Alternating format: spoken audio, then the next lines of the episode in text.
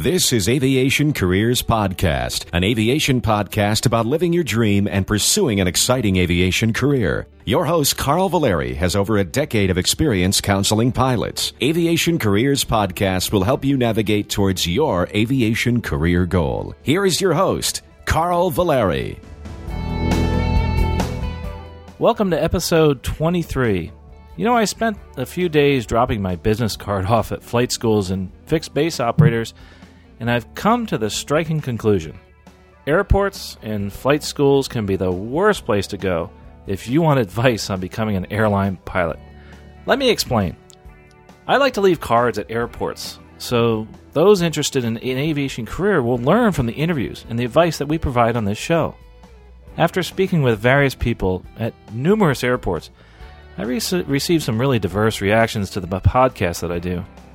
You know, when I'm speaking with those that have been in the industry for a really long time, I usually hear this comment quote i hope you're telling pilots to get out of the aviation and do something that really makes money.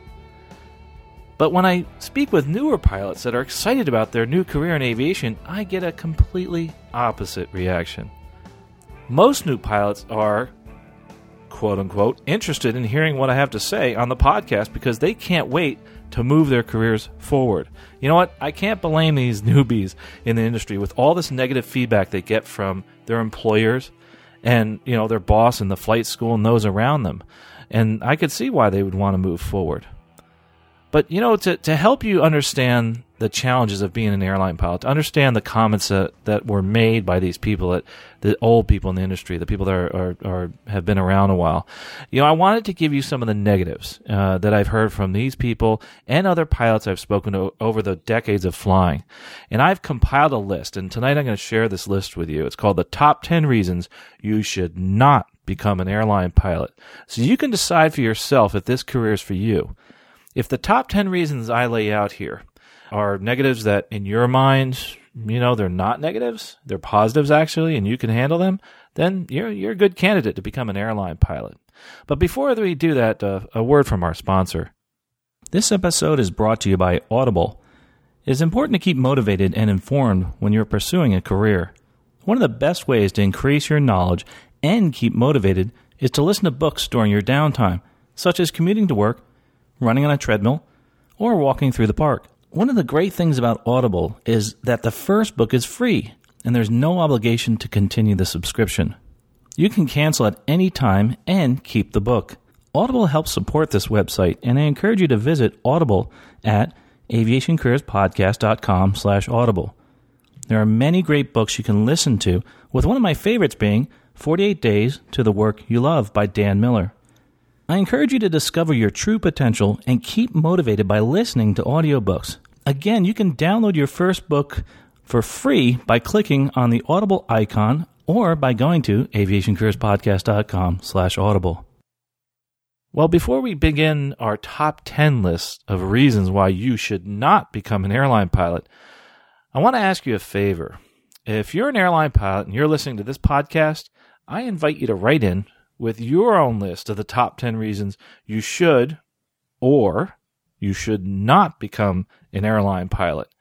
You know, I'll, I'll include those in upcoming episodes because I, I, really want to hear from you. But today we're also going to be spending uh, some time answering a lot of the questions that have come in, uh, sent through email and also uh, some voicemails that I've had sent in. And to help me out with this list of questions and the list of top 10 reasons you should not become an airline pilot, and to give us another perspective, I have a special guest with me. I have uh, Tom Wachowski, and Tom was actually a guest on episode 14, and he helped us understand what it's like to be a corporate pilot and the corporate aviation careers. Hey, welcome back to uh, Aviation Careers Podcast, Tom. Yeah, hi Carl. Thanks uh, for having me back. Uh, re- really appreciate it. Yeah, that, you know that that was great. I've I've gotten a lot of great feedback from the episode where you talked about corporate flying, and as a matter of fact, today you were uh, doing some of that flying. Uh, you know, if you want to share, where, where, are you today, and and where have you flown lately? That's really exciting.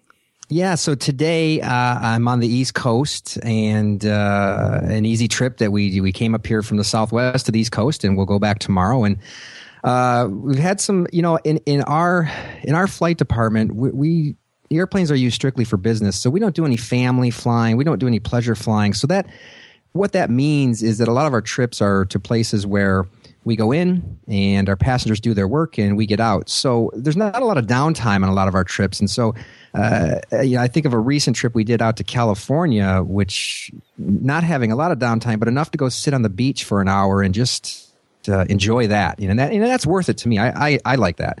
And the, the other big one we had uh, recently, or that, that I had, was I was able to go home. We had a trip up to Michigan, where I'm from, and so that was really cool to go I went and saw some friends and uh, uh, that I didn't get to see when I was up there this summer, and I actually drove by uh, where I grew up, so that was kind of neat. So once in a while, you get lucky and you get to go sit on the beach or you get to go home. Well, that's cool. They, I just the the thing I guess about your job is you, you don't actually get to spend a lot of time sometimes in those neat destinations, but at others you do, and that that's cool. That's really neat. You know, I uh, I know some friends that are corporate pilots that they actually have spent. I, I, remember one guy said he spent four days like in Bahamas or something like that and went golfing yeah. every day. That's cool. That's pretty neat. That's something you can't do as an airline pilot. That's true. But uh, well, that's great, Tom, and I, you know, I appreciate your coming in today and, and relating some of the information you have. Now, just so that we're going to go over a top ten list uh, of why you should not become an airline pilot, and Tom's going to help us out because Tom, you you actually have experience, right, as an airline pilot?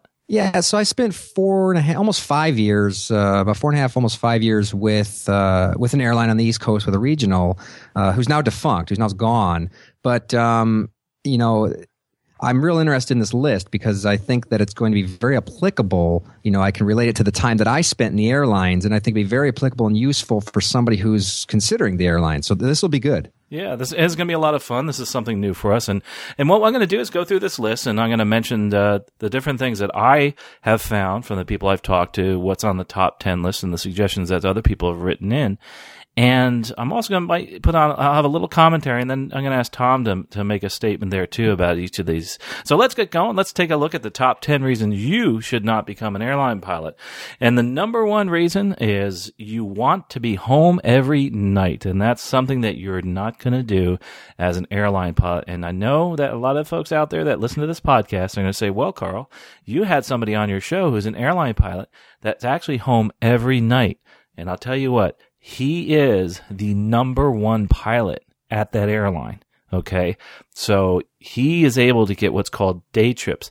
That is very abnormal. You are not going to be home every night. As a matter of fact, normally what happens in the place that I work is that we go away for four days on a trip. Of course, that's three nights. So you're going to be gone. So you leave Monday. You're not coming home till Thursday and you're going to be in a hotel room. Tom, is that what you've experienced? Yeah, and you know the only thing I would add to that is a lot of airline pilots don't live in their bases. And I remember when I was in the airlines, I lived in Arizona and commuted to Chicago and DC, and often that added another night away from home. Good point. Great point. Uh, you know, I also am a commuter, and a lot of times I need to go up a day before and leave a day after. So when I said three nights, there's times where I'm actually away from home five nights, not actually three nights, because I'm a thousand miles from where I work. Great point, Tom. Well, our number two on our list is you don't like sleeping in hotel rooms.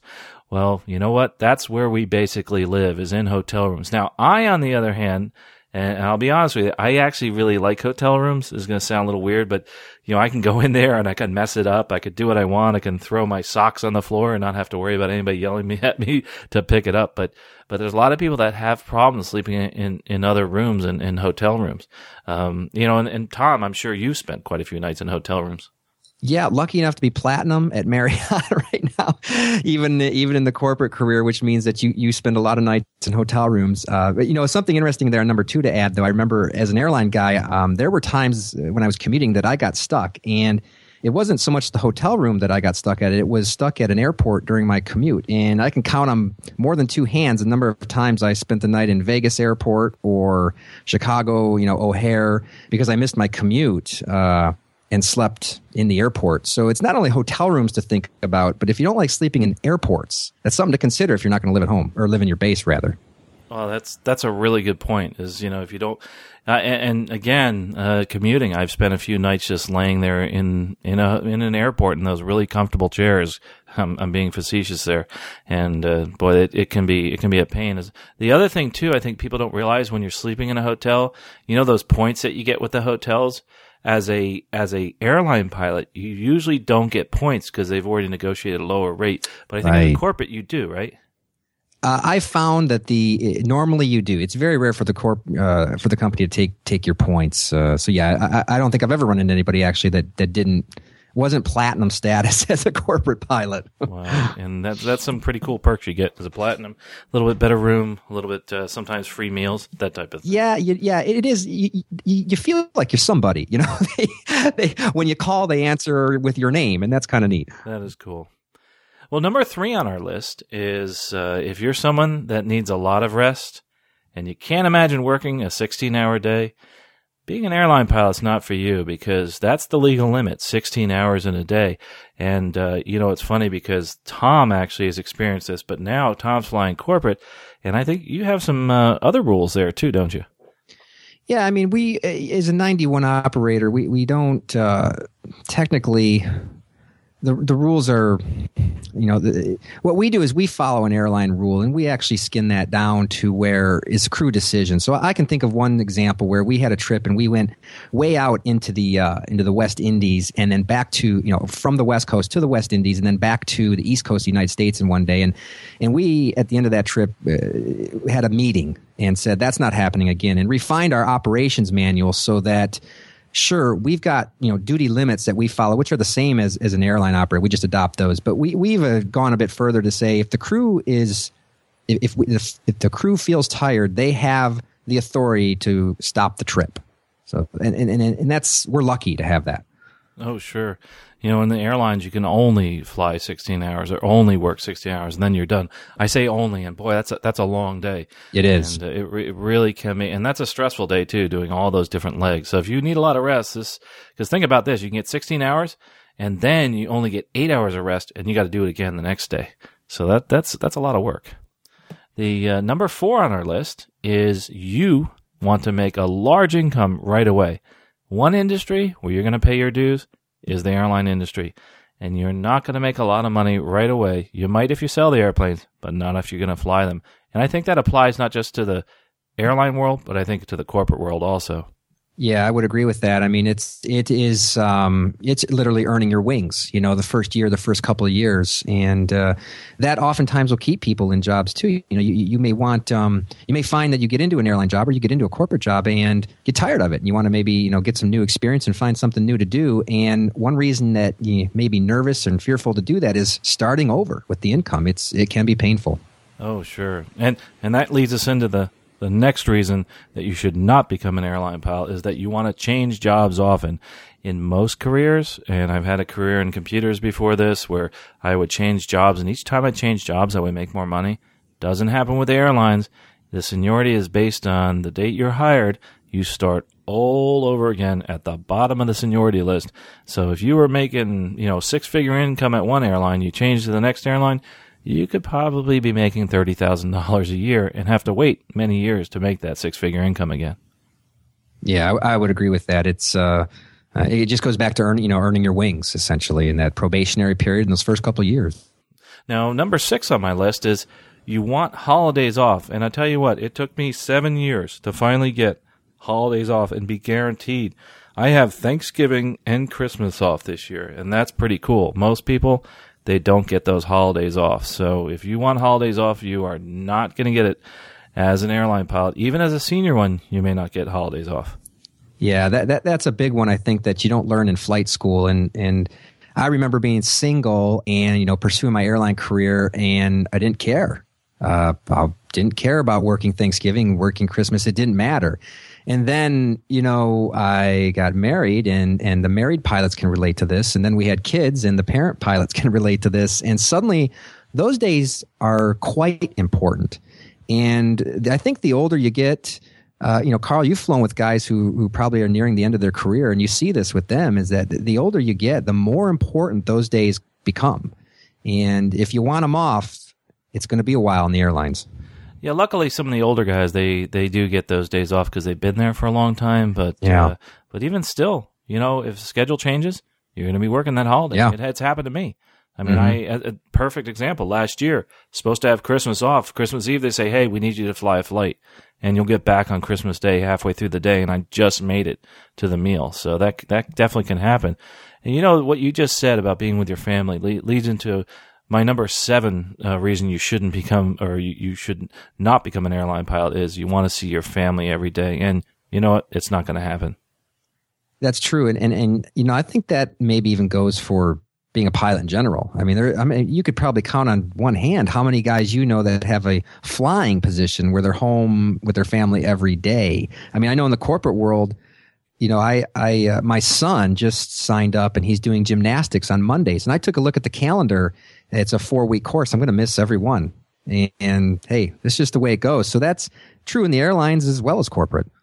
And you know it's funny because there are some jobs that you can do flying that uh, that you would be home every day, but they're few and far between. Uh, I guess an example is I have a friend that he flies a Stearman, and uh, he doesn't even talk on the radio, but he's home every day.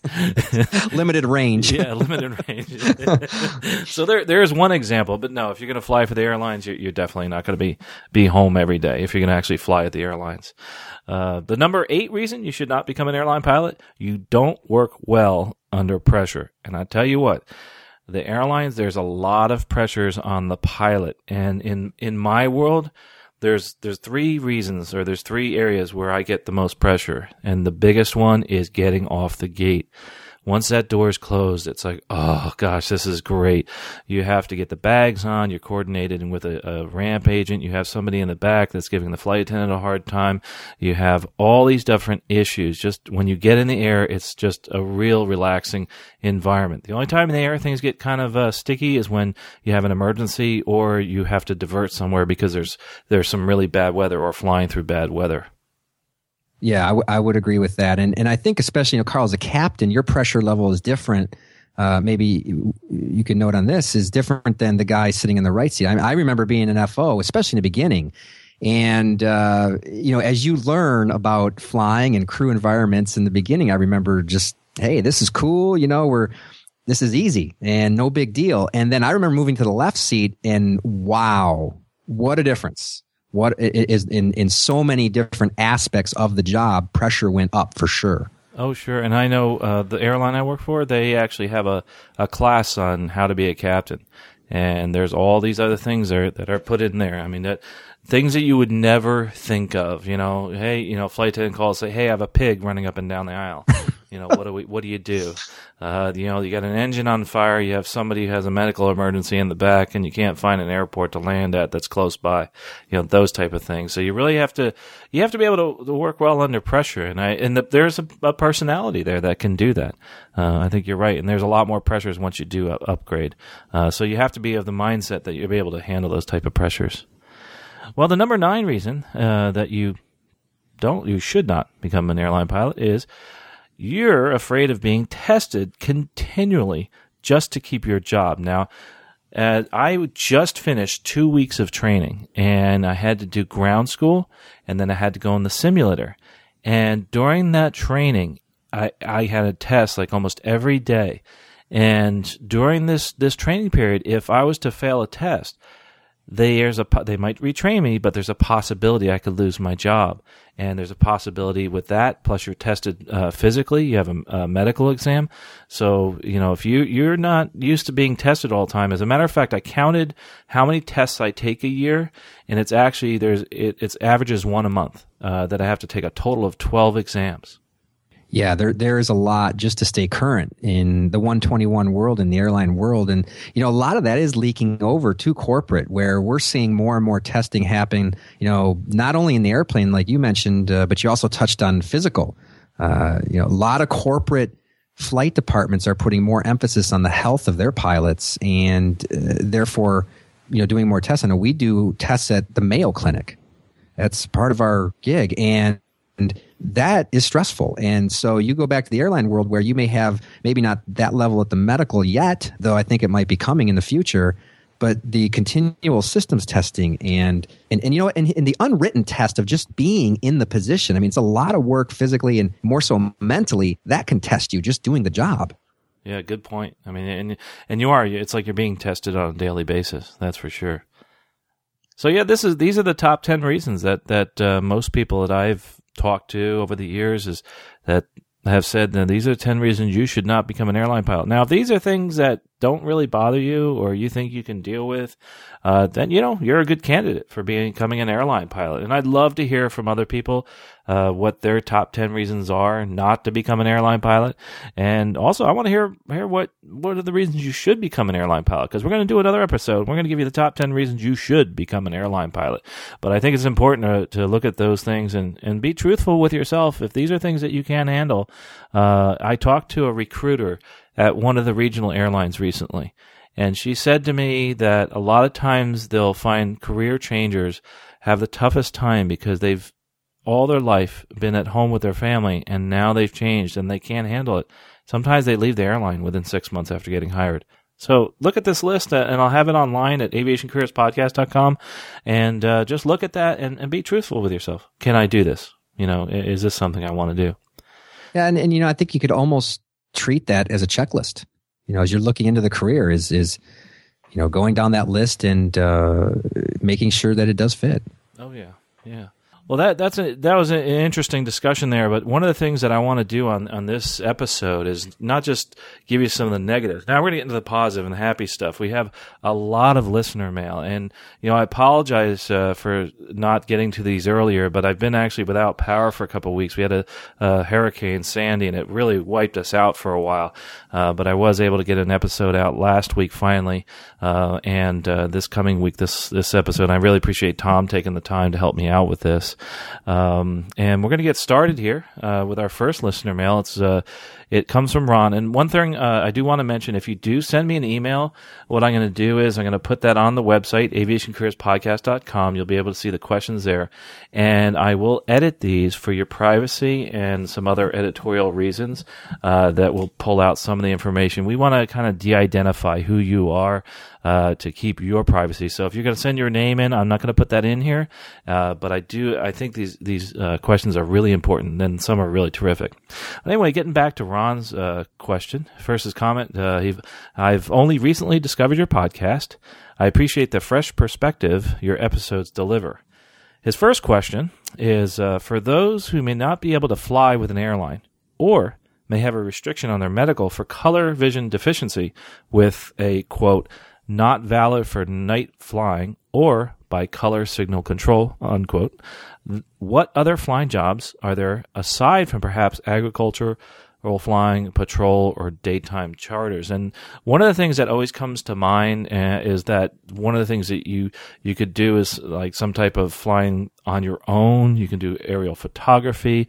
There's a lot of things out there, but one of the things that I've always told people is that they really need to talk to their aviation medical examiner and and and discuss with them who they have in their office that has a color deficiency and actually works in the field of aviation and ask you know their experiences with that because everybody's is different in their experience and it's best to have a really senior medical examiner to talk to.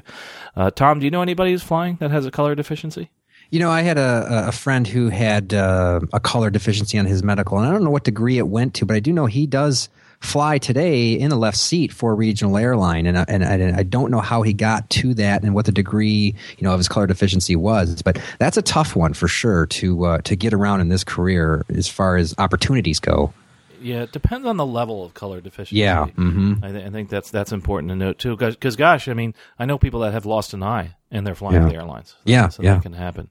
Um, and then uh, Ron's next question, uh, he says, uh, "How would one go? excuse me, how would one get their foot in the door with these or any other opportunities? Well, of course, the best way is to network, network, network. Uh, you know, get out there and talk to people. There's a lot of social media, but one of the things, uh, you know, you're not going to get a job by just sitting on a computer. You really need to get out there and bang on doors. You know, I, I think Tom actually, if you want to relate, has a has kind of an interesting uh, comment on this one. Yeah, I mean, it's essentially you got to become a salesman. And I mean that I mean that in the highest regard. I mean that in terms you got to go out and sell yourself. And especially in, in, in, the way this career is today, whether it's the airlines, whether it's a corporate, whether it's a private individual, you got to go convince them of the value that you can bring. And uh, it's that simple. You know the uh, the other thing too about say plugging into these aviation. As a matter of fact, that that is his next question. You know, you know, how does one plug into the aviation quote unquote network and begin making invaluable contacts? And that get involved, get involved in all these aviation organizations. You know, like AOPA, NBAA, National Business Aviation Association. Uh, there's a lot of places out there. Even LinkedIn. You know, that's something I've just started looking at because. Uh, I found that you can actually validate other people's um, uh, you know what they've done and that type of thing. I forget what they call it on LinkedIn, but I think that's a terrific resource. Now, with that said, you got to watch because I know people that have actually gotten uh, fired or almost fired because of the things they've done on social media. So that could either help you or could hurt you in getting a job. Yeah, I think I think you're right on. I mean, I, just this week I was in the local chapter of the uh, NBAA at our airport, and uh, uh, you know, I met a bunch of people that I never met before that are right down the runway from me. So the networking thing is huge, and I think every airport, big or small, has some type of group. I mean, I, Carl, I'm sure you've been to the small field that's got you know it's a it's a three thousand foot strip surrounded by corn, and there's a group. You know, there's a group of guys there. I mean, they're everywhere. And you never know who those people are. Just you never discount anybody you see. I mean, I I actually was hanging out with this uh, older gentleman, and he had you know overalls and was sitting on a on a tractor cutting the grass. Turns out he's the guy that owned the airport. Yeah, know? and yeah. Uh, he was very helpful in in getting me uh, moving on in my career. And you never know. That's funny you mentioned that. I remember being up in uh, Canada over the summer, and a gentleman just like what you described was kind of walking through this kind of rickety old FBO and and he, he kind of looked a little sketchy. And I watched him walk out to a hangar where he had a, and I forget what it was, but it was an old uh, twin engine, all shiny, shined, you know, like you could look in the aluminum on the airplane and see yourself. That's how shiny it was and I forget it was like a Lockheed or something, a beautiful old airplane he had. And then he also had a Waco in there. And, and if if anybody knows anything about Wacos, you know they started rebuilding those again a couple years ago, and now the, they've got these new biplane Wacos. They're like IFR approved, and all they're and they're really expensive. They're really nice. And this guy walked out to that hangar, and we ended up having some time. So I thought, wow, I wonder that's interesting. This sketchy looking fellow walks out to a hangar with some pretty nice airplanes in it and he's wrenching on one of them. I thought, oh, he's a mechanic. And I went out there and started talking to him. Those were his airplanes. the guy owned a business in town, and those were his airplanes. Quite a successful fellow. So there, you know, you never know where those connections are. That's a good point. Great point. Well, Ron, thanks for the questions. And uh, if you have any other follow up questions, send them in, and we're, we're going to be doing another episode like this. So appreciate that. Uh, our next uh, comment question comes from Shane. Uh, Shane says, I started listening to your podcast after your appearance on the Airplane Geeks podcast. At the time, I was a student enrolled in the professional pilot program and working part time for the school as a veteran slash financial aid advisor around this time, our previous flight training provider lost their contract, and a new flight school received the contract to conduct the flight training portion of the degree.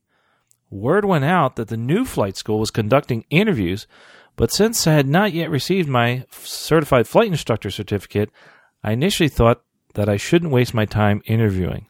Luckily, I remembered advice that I heard repeatedly on your podcast that there's more to aviation careers than just flying. So I went in with my resume and some optimism, hoping the best. The following week, I was contacted by the new flight school, and they informed me they wanted me to be the customer service and admissions manager with focus on student access. The best part was they agreed to let me start taking on students once I finished my flight instructor certificate.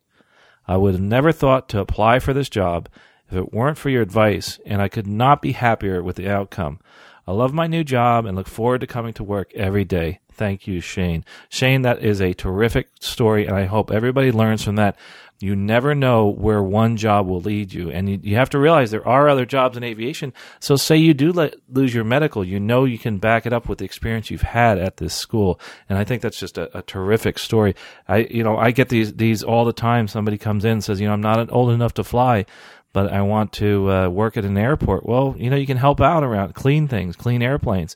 You might be driving the fuel truck, and you might be the next flight instructor at that school. You know, Tom, do you have any comments on that one? No, it sounds to me. Uh, the only comment I guess I, sh- I would have is it does sound to me like he was networking. Very, very good. I mean that, and and I think that's really inspirational for for me too to to hear that people are are not stopping. You know, when they they see that there's a challenge ahead, They don't stop. They keep moving forward, and they they keep trying to to do exactly what it is they want to do. They just keep their their eye on the goal, and I think that's really important. And, and enjoy the ride along the way. I mean, this could be a cool job for a while. What you what he's doing there. So again, thank thanks for that question. If if you have another one, Shane, sure enough, please uh, write in. The next uh, question actually is uh, come. This is a long one now. This is from uh, sh- from James, uh, and he's uh, talking about his job and he's leaving the army. So from James, he writes, "I just recently discovered your podcast, and I really hope to continue to pro- or you continue to produce these in the future." I've been a helicopter pilot in the U.S. Army for the past 16 years, and I'm looking to start a second career in the airlines at the ripe old age of 38. I started flying in 1990 when I was 15. At this time, a Cessna 152 was about $30 an hour, and the instructor was $15 an hour. Boy, that was a while ago. Wow. Yeah. At that point in time, one could pay for a private pilot certificate with about $2,000. Those days are over. Today, the least expensive airline, or excuse me, airplanes I see rent wet for about $100 an hour and the CFI for $50 an hour. According to the U.S. inflation calculator, $30 in 1990 should be about $53 today, having had a rate of inflation change of 76% over 22 years. Even in 1990, the old timers were complaining about how much uh, prices have risen since the late 70s and early 80s. So, first question Why has the cost of flight training outpaced inflation by 200% over 20 years and over 300% over the past 30 years. Now, my first comment is going to be this.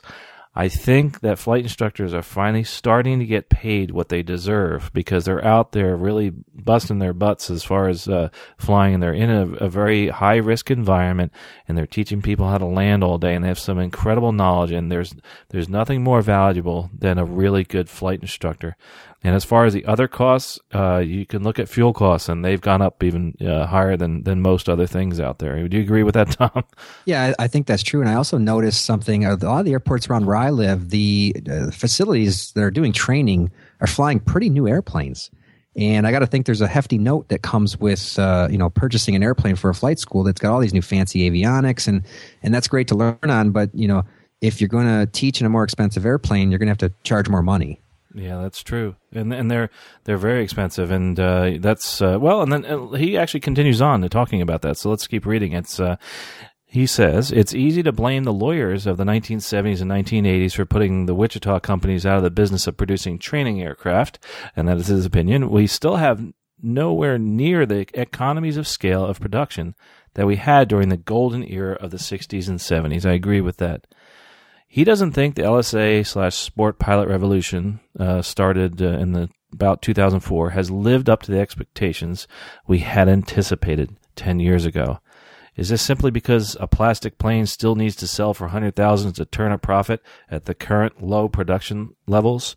You know, one thing I do want to say about the light sport aircraft is that I feel that it has been a success. Um, as some of you know, as a matter of fact, I'll make this announcement now. I've asked to be uh, one of the correspondents for Sun and Fun Radio at the U.S. Sport Aviation Expo in January in Sebring, Florida. Now, that event last year was terrific. The type of person that goes towards a light sport aircraft a lot of times is the person that's going to look at buying a Warrior or a Cessna costing three, four hundred thousand for a new one, but now they can get a new airplane with all these avionics.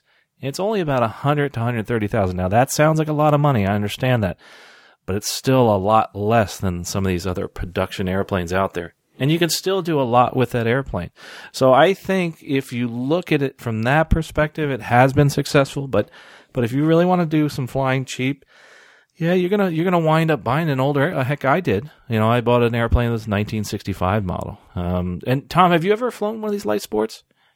I have not, no, but uh, I, I, was at an airport up in Wisconsin, I think, this summer where a guy had one parked next to us, and I went and checked it out, and it was cool. Uh, it was an impressive piece of machinery. Oh yeah, and they have all those advanced avionics, and they look really cool. They, uh, I'm actually been looking at a, a, light sport for myself, and they have some pretty pretty neat stuff inside there. If you want to go putzing around, it's a great way to do it. It's uh, you know, hang out, just look outside, fly. The skills of flying a light sport are just like flying any other airplane. Actually, sometimes it can be tougher. I mean, they're so yeah. light and they're a little bit tougher to control. But continuing on with uh, with James' question, he has some really good uh, good discussion here and good questions. Uh, one thing that's become more affordable over the years is the cost of the average airline ticket and the accessibility to the general public. That's a good thing, James. When I look, uh, I took excuse me when I took my first ride on an airplane in 1977 to visit grandma, residing just three states away. It cost my parents $700 per person in 1977 dollars. That's 2,661 today to board the United Airlines DC 10. If the public thinks that we need to go back to the good old days when we were served steak and lobster with our own flight attendant to pamper us at the cost of eight weeks' worth of wages, this still can be done. It's called first class. And you know what? I think that's very true. One of the things I think so exciting about the airlines is that it's it is one of the cheapest ways to get from point A to point B if you're especially going a long distance. You know, I I can go to France just as much as it used to cost me to go from Florida to New York City. So now I can actually get to Paris, France. So that that's pretty incredible. The prices have come down, and I think that and, and the the salaries obviously with the airline pilots have come down a little bit, but it's still it's still a really good uh, career as far as the pay is concerned. And I think you know, and I think the market has determined that. I mean, you've had how many uh, carriers do you have now versus you know 30 years ago? You've got people competing against one another, and when people compete, price can often come down. Yeah, and, that, and that, I think that was a bit of a product of deregulation, and now, yeah, yeah, um, you know, people say, "Well, gosh, there's so many um, of those airlines that have gone out of business," but you know what? There's some really good airlines that have come out of it. One of them is you look at Southwest. I mean, they, yeah. they offer a good a good value for the money, that type of thing. There's a lot of airlines that have come out of deregulation. Um, let's see, and let's uh, here's a good one from James. It's still his last question. He says, "And finally." To beat the dead horse of whether or not a pilot shortage really exists. Most of those in the industry who poo poo the idea of a real pilot shortage based on the fact that during their tenure over the past 30 years, there just hasn't been one. We've cried wolf too many times over the past three decades with nothing really materializing. What they need to keep in mind is that there are some major factors that have changed that didn't occur during their time in the industry airline operators will no longer have the luxury of lowering the hiring minimums to 250 hours like they did in the late 1990s. The cost of training and access to financial support to pay for training is at an all time low, and that's very true. Just look at the pilot population of 1980, that's over 800,000, compared to today, which is over 500,000. And it's closer to 600. But, uh, at, and then further compare that to the number of passengers traveling in aircraft in service. This may just perhaps be the real shortage. Well, Thanks for the comments, James. And I, I, really think you've brought up some good points, but this is the one I want to take a bit of an exception to having because of the fact that I work so closely with all these airlines, especially the regional airlines, I will say this: they do not know. Uh, most of them are like they're not sure what they're going to do once uh, they start having to find pilots, and there's a couple of reasons for this. So let me explain. First of all, uh, the statement about there haven't been any pilot shortages. I've been through a couple cycles in this airline industry, and let's define a pilot shortage, and that's usually when they have to find people with much lower qualifications than before. One of the airlines that I worked for, the time from being hired to, to, to becoming a captain was eight months. I knew people that after a year and a half from the time they said, gee, I want to be a pilot, they were actually an airline captain. That's pretty scary. I mean, it's amazing how quickly that can happen. Another thing that uh, one of the airlines I worked for, what they did is they were actually able to have captains at lower minimums because they were a Part 135 carrier. They were able to operate under those minimums. Remember, years ago, they could do that. They could drop the minimums for the captains. So they didn't have to have their ATP. What's changed? Well, now the government has decided that every single pilot being hired by an airline, a Part 121 carrier, has to have their airline transport pilot certificate. And that means that you are going to have to have some hours with you and to get into that airline job. And it's going to be hard to find those people. As a matter of fact, some of the airlines, uh, they were, you know, I know some airlines have made some cutbacks, but they're not actually getting rid of pilots because in this goes into place in August of 2013. They're waiting and they're waiting because uh, some of their pilots at that airline will not be able to fly at that airline after August. So those people have to leave and they're going to have to go out and get their hours somewhere else. But some of the, the, the thing is you have a lot of flight instructors right now that have a lot of hours and they're going to have to go out and f- hire those people with their airline transport pilot certificate. But after that, where are they going to get the pilots?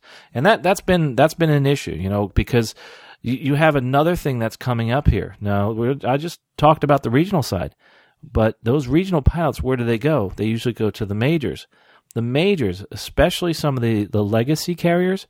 I was speaking with a person at uh, who does some hiring with a specific uh, legacy carrier, and he was telling me that over the next ten years, they're going to hire sixty. Excuse me, they're going to retire retire sixty pilots every month for the next Wow. ten years. That's about uh, that's over six thousand pilots that they're going to lose. That's a lot of pilots. That's amazing. You're going to see a lot of movement there. What does that mean? That means the corporate pilot that wants to be an airline pilot is going to leave that job. So if you want to become a corporate pilot, that's going to be good. The the flight, if you want to become a flight instructor, it'll be pretty easy to do that. So it it is going to happen. Uh, but but here's something that the caveat here.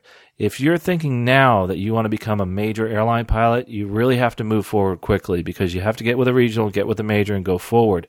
The majors still uh, there. There's a lot of guys out there with eight, ten to ten thousand hours that are applying for these major airline jobs. They're going to go away, and then of course qualifications are going to drop. But it's still going to be competitive to get on with a major. So you can do it, but just don't expect to have it happen right away could be over five years or so. So that's that's what I want to say there. I know I I don't like to to always talk about this pending pilot shortage. It's it's going to happen for those reasons, uh, because of the retirements and also because of these new rules.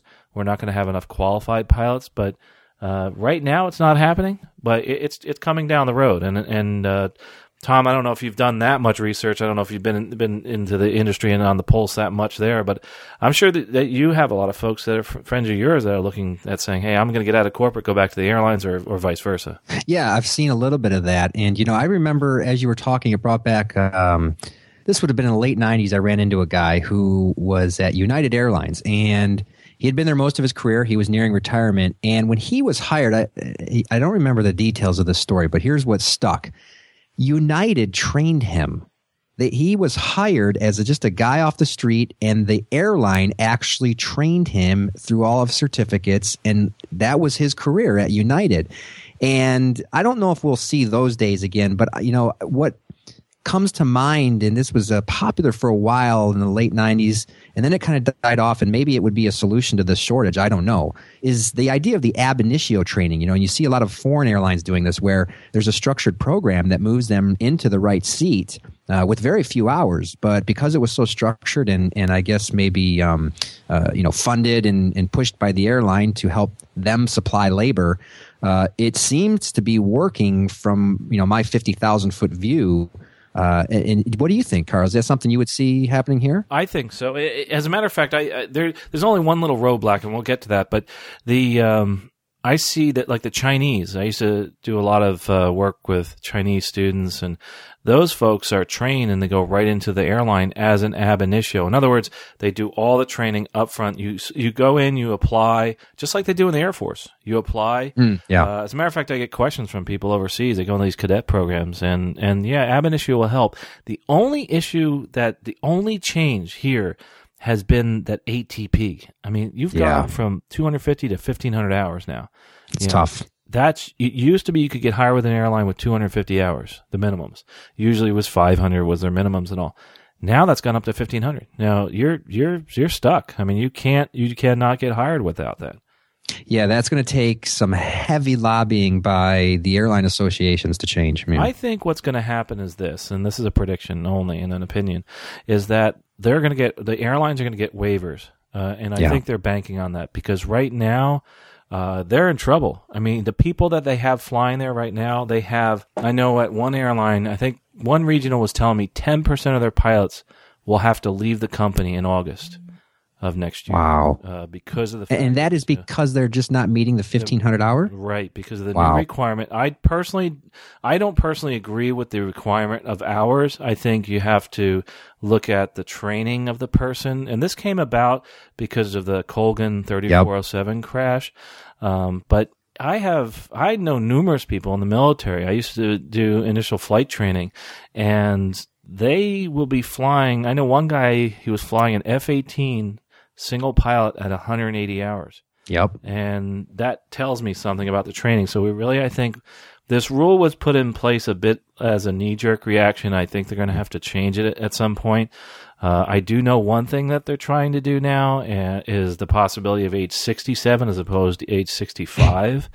Um, the problem with that is that you start running into more medicals. That's another thing I, I mm. spoke with this recruiter and he said that what another issue they're having now because of age 65 is that people are having medical issues now, which they can't actually fly anymore. You know, of course, you get older, you know, might start having a minor medical issue, uh, and that minor medical issue, as an airline pilot, that that takes away your license. Uh, something to do with your heart, your blood pressure, that type of thing. So that may or may not increase it. But you know, think about it. That that age 65 was about five years ago when they change that. Now all those yeah. people are going to start retiring, and that's what we're seeing. That that one airline that I talked to said that they're going to have sixty a month. That's going to be absolutely incredible. But uh, but just you know, it's interesting what you also said about this person as far as getting hired with United. My old boss at my first flight instructor job used to keep an article, and I think it was from the early '60s. I'm pretty sure I could be wrong. It could have been the 50s. There was an ad in the newspaper said that if you're a private pilot, come to United. We'll train you to be an airline pilot. Isn't that amazing? wow. I, and, wow. you, just like you said with the ab initio, that that may just happen. Uh, because you know when I when I got hired with the airlines, they just stopped doing the pay for training. And what pay for training was, if you got hired with an airline, you had to pay for your own training at the airline. Mm-hmm. Uh, so your and your training cost would be more than your yearly salary. Yeah. And and so that that went away when they started having a shortage of pilots back then. So that's going to happen. But you know, I have an article actually on my other blog at Expert Aviator, and I'll put the web the link to that. It's called uh, you know being prepared for the next pending pilot shortages because there's always going to be one, and it goes in cycles. I mean, this yeah. this isn't you know this isn't the first time it's going to happen again, and I think it's going to continue on. So I think you know it, it, he brings up some great points. Uh, James does, and uh, I think that uh, the cost has really gone up. I think uh, one of the things as far as the flight instructors, that's not going to change that much. Uh, as a matter of fact, it's going to stay the same. But I, I will say one thing. I know a lot of folks I fly with now on the right seat. They're paying off student loans at a you know 180 200 thousand dollars student loans, and now they're flying as an airline pilot, making twenty six thousand a year. Yeah, well, there's hope though. I mean, if the shortage happens, they're going to move quick, so that's good. You know, it's one one last comment I had on that hours. You know, the fifteen hundred hours is. I don't know if this has been your experience, Carl, but my experience uh, in all the different areas of aviation I've flown is that, you know, the the the best pilots I've flown with, it wasn't the hours that made them good; it was the attitude. And, and they brought a professional attitude to the cockpit, which made them a good pilot, made them a good stick, made them a good thinker. And I think there's an element of truth in that you need some hours to get that, but I'm not so sure. Uh, how many guys have you flown with with ten or twenty thousand hours, and they scared you a lot? yeah, that's a great point. You know, professionalism is professionalism. It doesn't matter whether you're a private pilot or a commercial pilot, uh, or if you have you know a thousand or ten thousand. Yeah, that's what you bring to it. That's a great point. That's a great point because someone with ten thousand hours can scare you just as much as someone with thousand. Mm. But uh, great, great point there. Uh, but moving on along here to get through some of these questions here. Let's see. We have uh, another question from Robert. Uh, it says, uh, "Hello, I found your podcast from hearing you on the Airplane Geeks podcast. Uh, by the way, I should mention the Airplane Geeks because a lot of these people have heard uh, from me from that. That is a cool podcast. The Airplane Geeks podcast is awesome. They talk about all things aviation. They talk more about airlines, more opinion, and those type of things that I I don't get into as much on this podcast. And I really highly recommend uh, going out there. There's a guy on there, Rob Mark, that has done a really great job. Has the professional pilot uh, uh, career guide and book. That's an outstanding book. He really he tells it like it is. You know what it's like to be be an airline pilot. So I highly recommend you going out there and listening to them. It's another podcast. Uh, but Robert, continuing on, uh, I'm a former flight instructor and a 135 charter pilot who has been out of the industry for the past two years, but am trying to return to commercial flying. I have thir- uh, excuse me 1530 total time, 1197 multi-engine, 960 turbojet, multi, and all the CFI ratings. However, I have not flown in the past two years. I am hoping you might be able to advise me on how much recent experience I need to build to be a candidate for a regional airline. And Robert, this is a great question. I just had somebody, a good friend, who applied. Now he was he had a bunch of hours as a regional pilot, and he tried to. He had like uh, seven thousand hours. He tried to get on with the majors. He went through the interview, and then they realized he hadn't flown I think in about seven years he hadn't flown an airline. And what they told him is that you know you need to go back and get some recent experience. Go fly for six months to a year, and make sure you have that recency of experience so that you can come back in and start training. I think it's very important to have recency of experience for a couple reasons. Number one, it's going to help you go through training. And number two, it's going to get you back into that environment of flying because you're going to get online and you better be able to work in that whole aviation system that you haven't been working in for the past couple years. So there's two reasons. I've seen and have had friends that have not made it through training, especially with the regional airlines, because they did exactly what you did. They were out for a few years got back into it and didn't do much flying and got hired with an airline because you know your numbers look good but you haven't had recent experience. And i think the airlines are looking at that now. Or i know they are at the majors and i and uh, especially at the regionals right now they can be picky. So i really think you do need to get out there do some flight instructing do any kind of flying you can uh, for the next six months to a year while you're trying to get that job. You know it's easier to get a job in fly in aviation while you already have a job in aviation. It's tougher if you don't yeah, yeah, I think you're right on, uh, Carl, and, and, that's probably not the answer Robert wanted to hear, but it's true. And I, I think the only thing I to add there is that even with six months, you know, if you go back and you do something for six months and you and you come to an opportunity with with just a couple six, seven months, eight months, a year under your belt, you're showing them that you're serious. It's not just, oh, I had an idea and I've got some time. Hey, I'd like to work for you. It's hey, uh, I've got some time and I do want to get back into this. I'm out pounding the pavement doing it. So, yeah, I, I think you're right on, Carl. Uh, and that's actually something from a lot of the recruiters I speak to on this show is they will say that is one of the things no matter what career it is in aviation uh, whether you're an engineer or whatever they want to see that, that you're actually interested in what you're doing you know why you're going to have to explain why you left uh, and if it's a good reason that's perfect hey I left I had to have a baby that kind of thing uh, so that that might be a good reason but you really you really do need to come up with that the other thing too I just want to make sure that uh, before you do start looking at the regionals. You didn't mention it here, but you need to have your ATP. It used to be that you need your ATP written. I used to always give that advice uh, before you get to the airline because it never expires. Usually expires in 24 months, but not in an airline. You can use your ATP for as long as you want, but now you actually have to have the whole ATP, actually the, the, the flight and everything. So make sure you do get that before you go over to the airline. Don't do what I see a lot of folks do. They Don't ever, ever lie on your resume. If you say that you have an ATP, it better say airline transport pilot on your pilot certificate when you mail it in because you're going to get caught, you know, and, and, I've seen that a few times. Just, just don't do it. Get your license, move forward with it. I'm, I'm, I'm sure you'll do that. And, uh, and Robert, good luck to you. I, I know you're going to do well. It sounds like you really, uh, really enjoyed it and, and do miss it. So it's great to see you're back into, into aviation.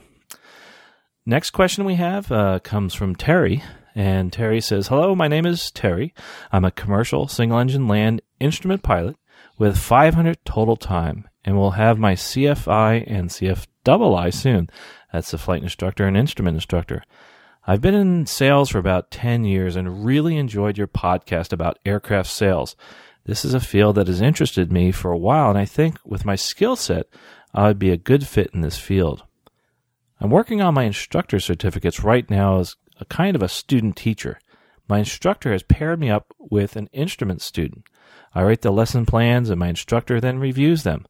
I then teach the approved lesson to the student, and when he's ready, I sign him off for a stage check with the instructor to see how we are both doing. If I could log dual given, I'd be able to log about 25 hours at that point. That's terrific. I like this approach because I found that I really enjoy teaching. That's uh, gosh, I I kind of love teaching too, Terry. I'm glad to see someone else does too. He continues, I have also decided to start my aviation maintenance technician in my AMT training next year at my local college. I've been thinking about this for a year, but after hearing your podcast about how it could make me more marketable as a pilot to have my AMT, I decided to move forward. I just recently found your podcast by way of the new Pilot Pod blog uh, when you were being interviewed by Rob. That's uh, Rob Sigliano, uh, the new Pilot Pod log. He's a real terrific pilot and super good friend now. Uh, I found your podcast informative and empowering. I believe I've been given inside information to make better educational decisions or better edu- better educated decisions concerning my new career in aviation. Thank you and regards, Terry. Well, Terry, thanks uh, for the kind words, and and that's exactly what we're trying to do here is is help you get a little bit of inside information. As far as the AMT, it does help, but if you're just looking at a strictly getting an airline job, you know, of course, the uh, the flying, concentrate on the flying. Make sure you you you don't forego the flying while you're getting your AMT. Uh, I will say I know that some corporate jobs and some airline jobs want you to have the AMT, uh, but Tom, I think maybe you might be able to comment on that. Yeah, I would agree with you. If you're going into the airline world, that's where your passion is. Uh, focus on getting in the airplane. Uh, if you do want to go in the corporate world, though, my experience has been that the AMT is a very, uh, and I keep thinking AMP, the is a very valuable license for the smaller operators. I know uh, when I flew for the family, uh, we hired a guy who had, you know, his mechanic certificates uh, to help on the road, and and that was very valuable. We we broke down a few times, and he was there and could legally sign the airplane off. So I, I, I would agree that's not necessary for uh, the airline world. I don't think, uh, and it, but it, it would add some value in the corporate world. Yeah, and uh, even as as far as the airline world's concerned, I know that it's it's imp- impressive on a resume. It's just like anything that you get that's aviation related. It's impressive, but if you you the most important thing, of course, is getting flight time. Uh, yeah. So it is good to have that AMT, and and I would I would hang on to that. That's something you could always use. So, um, but definitely, I know there's one cargo carrier out there that flies 747s, and they do like you to have your AMT. But, uh, but that again, it's just because of the fact that they they get impressed by people that uh, have some additional degrees and that type of thing. Uh, but again, Terry, thanks for the question. Uh, let's see. The next one we have is from uh, Dan. Uh, says, Hello, Carl. I've uh, recently started listening to this podcast and I'm in the process of catching up from the beginning. Just a, f- a few questions slash comments from episodes I've heard s- thus far. In episode 15, you spoke with Betty of Betty in the Sky with a Suitcase podcast. One point that came up was crash pads and the like, and it made me think of, uh, was it www.airbnb.com? Uh, only very loosely related, as I understood this is much more like a hotel room than a long term money saving rental. However, I thought it might be worth mentioning for at least some of the corporate pilots out there, Tom, or anyone else staying overnight in a city, which they don't call home, who wants something a bit different than your usual hotel room. I'm sure the company takes care of the hotel rooms for you airline guys, so that it's probably not really an issue. Perhaps this is more of a pick of the week for Stuck Mic uh, Avcast episode. The, the Airbnb, yeah, you know, I, I think that's a it's a neat thing if say you're gonna use that instead of a crash pad. But uh, Tom, you got you, you usually don't have to worry about hotel rooms. Yeah, we, we usually stay at a major brand name, or you know, like uh, if we one of us goes to a hometown, we'll we'll stay with family just because we like to stay with family. Yeah. But uh, yeah, I definitely. But we'll mention it, you know, because there might be somebody out there. It's called Airbnb.com. I'll have a, a link to it on uh, aviationcareerspodcast.com. But uh, he continues now. Uh, this again is from Dan, and uh, he says, stemming from the corporate pilot training of of the uh, here it says stemming from the corporate pilot training, I want to say that Tom Wachowski from episode 14 was by far my favorite. Most like due to the fact that it's uh, he's living the life that I would like to to see myself in. Which I'm, I'm blushing right now. Yes, I'm sure. You, so so you can you can thank him directly, and, and Dan. That that's terrific. Uh, but it sounds like he's really excited about becoming a, a corporate pilot. But uh, currently, he says, I'm taking an online ground school course before I jump into my primary flight training, trying to be as efficient as possible in regards to my training. I've planned to complete the ground training so that I can take some time off work and focus entirely on flight training. Everything I've read slash heard says that the more you can fly during training, the better off you are. What I'm hoping to do is fly seven days a week, as I already have a flight school which assures me that will not be a problem for them. My question is this Is there some point which could be considered too much flying? I understand that some would point out the possibility of burnout, with that much flying, but if fuel would allow, I would never come down. I understand that one. Just not sure how passengers would feel about that. That's for true. That is very true. He continues, My 30th birthday is just around the corner, so I'm a bit behind the ball on this, which is why I would like to ex- expedite training without rushing so much that it's bad training. Long term goal would be to move to a senior position with a regional carrier and do some corporate contract work on the side if possible. Uh, that actually is something that uh, first I'll address and I'll let Tom address. But as far as flying on the side as a corporate pilot when you're at an airline, that usually is a big no-no. Uh, and the reason being is all your hours. You can only fly up to 100 hours a month. You won't get approval. And when you sign a contract with an airline, almost every single airline says, no, you definitely can't do that. But since you're interested in, in a corporate job, I'd let Tom actually answer this question. Well, uh, first of all, Dan, that's really nice of you to say. Thank you. And I will say that um, the path that you plotted out there is so worth it. Uh, if you make it to the corporate position that you see that's right for you, it, it, it's a long road, it's an uphill road, and you'll question yourself at times, but it's so, so worth it. And I think that if you've got that passion to fly, fly, fly right now, do it. You know, I, I just go up there and get the hours and get the experience and network, and that's what you can do if you're up in the air. So I, I I'm I'm supportive of that. Uh, you know, it's it's okay to take a day off, but I'm supportive of uh, while you've got the fire, let it burn, and uh, and and and make it happen so that when the opportunity arises, you're you've got uh, you can bring the value that they're looking for and, and get the gig. Yeah, and I, would have to agree with that. The the only caveat there is, of course, some people can't handle the flying every day. You might get burnout, especially when you're teaching. I found that what I did is I would teach five days a week, but I would teach all day long. I had a 12 hour schedule, mm. and I came in at 10, left at 10, and I I never wavered from that. And that way, it kept it fresh. I took a couple days off. It made me actually think about my career. Sometimes when you get too involved in working on something, you can't see the forest for the trees. So you really right. do, do, have to have a day to, to, to, pull back there and, and, and think about what it is you are doing with your life. But Dan, that's a, that's a great question. I, and, uh, I think, I think you have the passion. I think you're going to do just fine, uh, flying. You know, it's, it's a challenge and that's one of the reasons we do it because it is a challenge. The next question we have uh, comes from Ron. Uh, Ron says, I enjoy listening to your show. I've been very interested in hearing different viewpoints on building multi engine time. I just finished a multi engine commercial rating at a community college and need to continue to garner more flight experience. I went online and came across some time building programs. I then read warnings about some of those programs on other websites. They claim that buying time at some of those operations was essentially worthless because many pers- prospective employers view that time as garbage. I talked to an FBO that had a multi engine available for rent, and there was even more disagreement. I'm confused, and I need to hear from professionals who don't have any financial stake in giving good advice. Well, thanks, Ron. And I think that's that. That was. Uh, it's very important to realize. Number one, multi-engine time is multi-engine time is multi-engine time if it's pilot in command. I have seen schools, I have seen places out there that have three people in the cockpit all logging multi engine time. Uh, you have to be careful about that.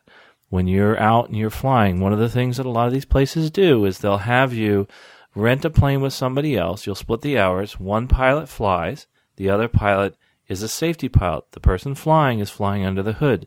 So again, that's all pilot in command time. Now, here's something interesting that I've seen on some applications online. Some of them will actually ask you to list how many hours you had as a sole manipulator of the controls. That's where you might get in a little bit of trouble with this total multi-engine time. So if they ask you to have a total of 500 multi-engine as sole manipulator of the controls, you might run into some problems. Uh, but again, I, I, honestly, the way that I built my multi-engine time is I bought it. Um, back then it was my hobby. So, and I was flying a twin, and I was basically getting the hundred dollar hamburger. I guess in a twin, it's called a two hundred dollar hamburger, and, and, that's how I built most of mine. But you know what? I, I always hate to admit this. I got hired with uh, eight almost ATP standards. Uh, had 1600 hours, but I had 76 hours of multi-engine time when I got my first airline job, and uh, that was pretty darn low. You're not going to see those days, that's for sure. Uh, but yes, you have to be very careful. But most of the bigger schools, uh, they have some uh, time building programs that are that are very effective. My advice is get your multi engine instructor. So every time you're in a twin, you can pretty much be the flight instructor. Yeah, it's funny you mentioned that. I, I was hired with 120 hours of multi-engine time, wow. so very low. Th- those days, I think um, it's going to be a while before we see those again. But uh, you know, it, it, the paying for time, I, am not an expert on that. But uh, your advice about the multi-engine instructor, I think, is priceless. That is good advice because you can get the time, and you're going to learn teaching. That's what I loved about flight instructing. When I flight instructed I, I don't know, Carl, maybe you could attest this. I learned more teaching other people how to fly than I ever did getting the ratings. Yeah. Oh, I and, agree. I agree. Yeah, and, and so that I, I think you're you're dead on there. Go go get the multi license and uh, teach people how to fly those twins. I think, and the other thing too is you'll get so used to doing uh, and single engine uh, procedures that uh, you know next time you actually have an engine failure, you do fine. but multi engine time is extremely important. There's a lot of schools out there that still they hire uh, folks to be multi engine instructors, and you are flying your butt off, and you'll get sometimes you know 500 to a thousand hours even in a year doing some multi engine time. Mm. That's a lot of multi engine time. That's a whole bunch. So. That is. But you, you know, there's other opportunities too. Like they'll there. I've even heard of uh, what is it the uh, a company that used to go out to the oil rigs and do some surveillance on oil unmanned oil rigs, mm-hmm. and they had a multi-engine. And what they would do is they uh, would send you out there, and there'd be a multi-engine instructor in the right seat, so that person's building the time, and then you would have to pay like half the price or something like that. Uh, so you know, yeah, it costs money, but I mean, if you have the money, you know, the easiest way, of course, is uh, is go ahead and, and buy the time. Heck, I had a friend that had a twin. He owned a Baron, and he said, "Yeah," he says, "I could get easily get higher with an airline." You know, he had over two thousand hours of multi time, and that's true. That's if you can afford that, though. You know, for the most people, the multi instructor. Uh, I keep harping on this. Always, always get your multi instructor because later on you might need it. Uh, another, just an aside on that whole multi engine thing. When I got furloughed, I had about 140, 150 hours of multi engine time. Think about that Worked for an airline for seven months. That's all, all I got was about 75 hours. So here I'm at about 140, 150. I couldn't even teach at a local FBO because I didn't have enough multi-engine piston time. Yeah. Most of my time was in the turbine aircraft. Uh, so that was a bit of a conundrum. So the more you have, the more available the jobs will be just in case you do get furloughed. So building multi-engine time is really important. Well, we're we're right at an hour, and I do have one more question to get through, so we're going to hang in there for this last one here. And this is, uh, and I'm glad you folks are bringing these questions to me, and I, I definitely will try to get more of these uh, episodes where we do a- answer uh, many different questions from people. Uh, this one comes from Todd, and Todd writes, Carl. No doubt this isn't the first email you've received from somebody pondering a career change. I am 40 years old and have always had a passion for flying. I obtained my private pilot certificate before starting college. I was pr- planning on to pursue my dream of becoming a corporate pilot when I discovered the FAA's vision requirements. I was crushed.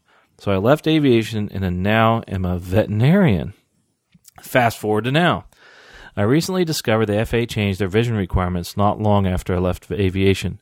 I couldn't believe it. Well, here I am pondering one of the biggest decisions of my life. I never had the same passion for my current career as I do flying.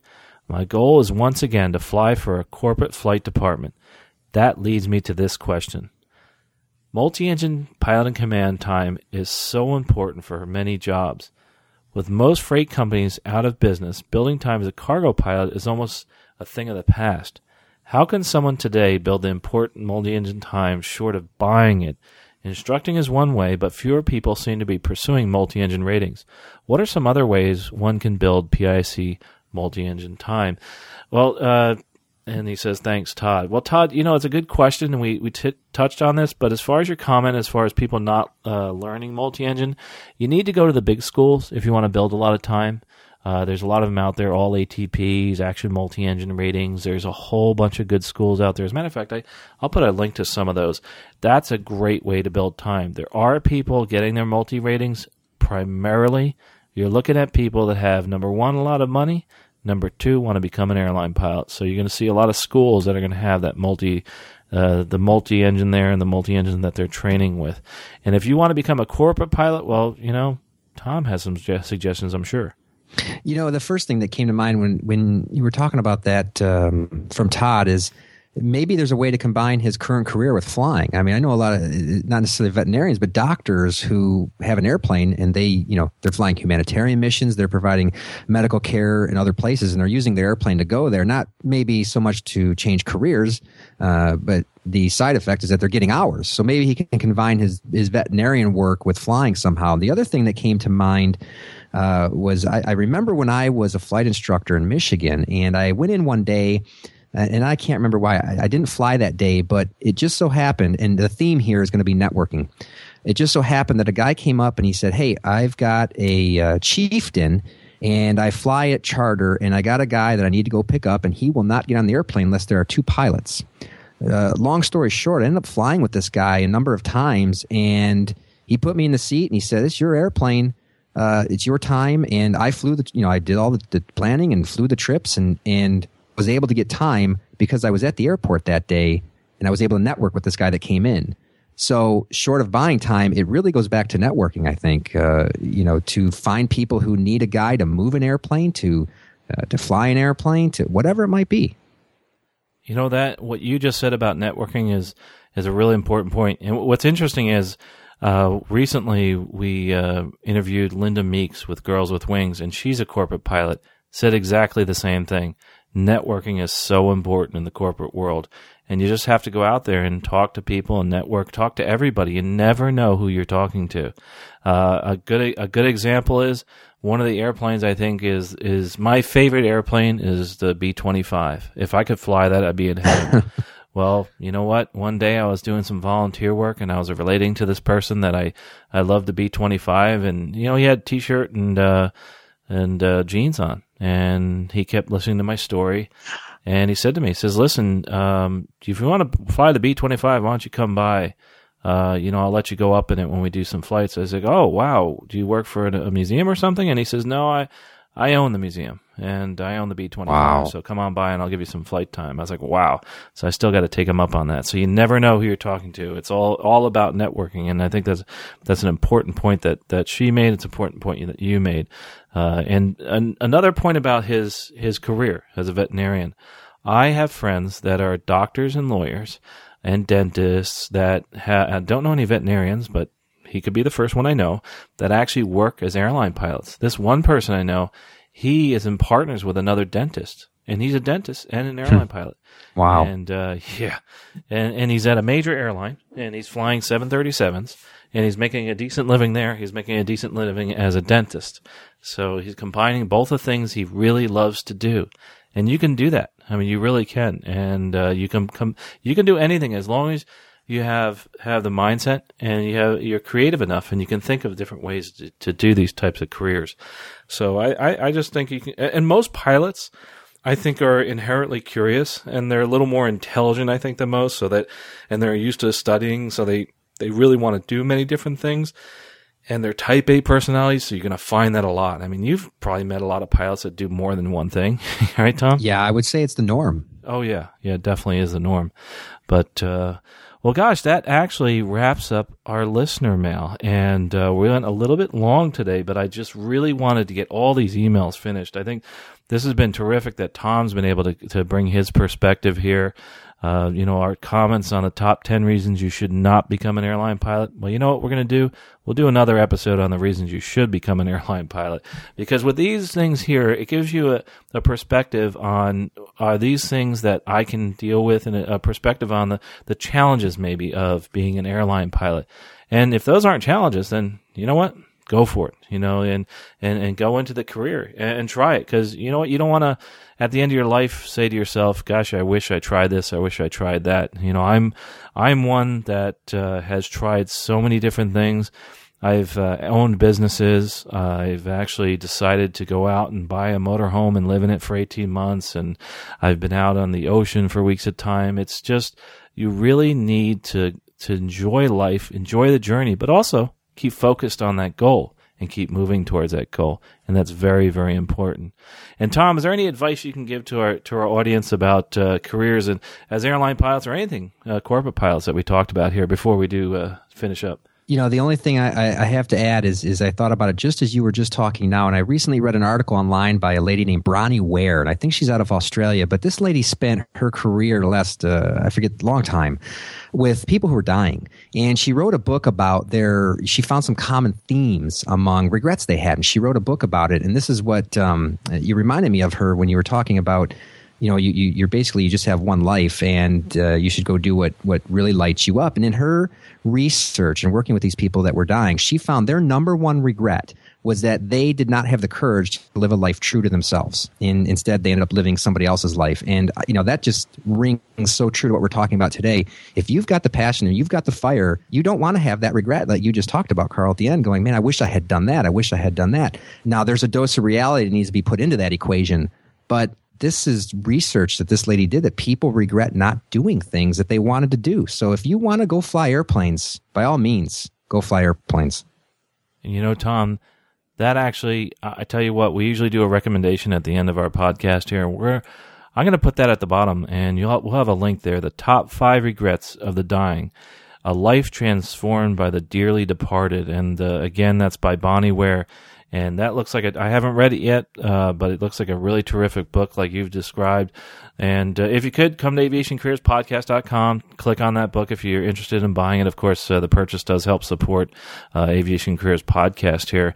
And uh, before we close, of course, that's a, a great thing to close with is you know pursue your your dreams, don't have any regrets.